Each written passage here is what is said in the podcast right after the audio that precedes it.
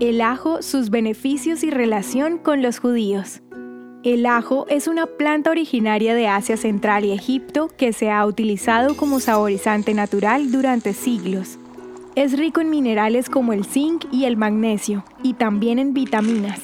El compuesto más destacado del ajo es la alicina, que le proporciona propiedades antioxidantes y lo convierte en un antibiótico natural contra las bacterias y parásitos intestinales.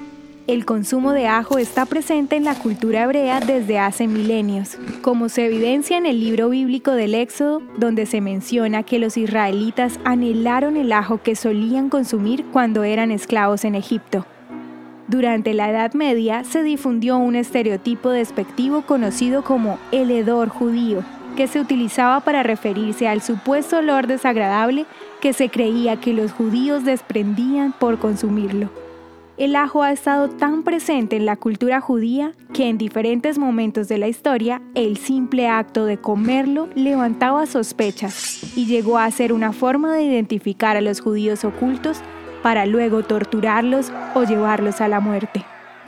Lo cierto es que el ajo ha sido un ingrediente clave en la gastronomía judía a lo largo de la historia.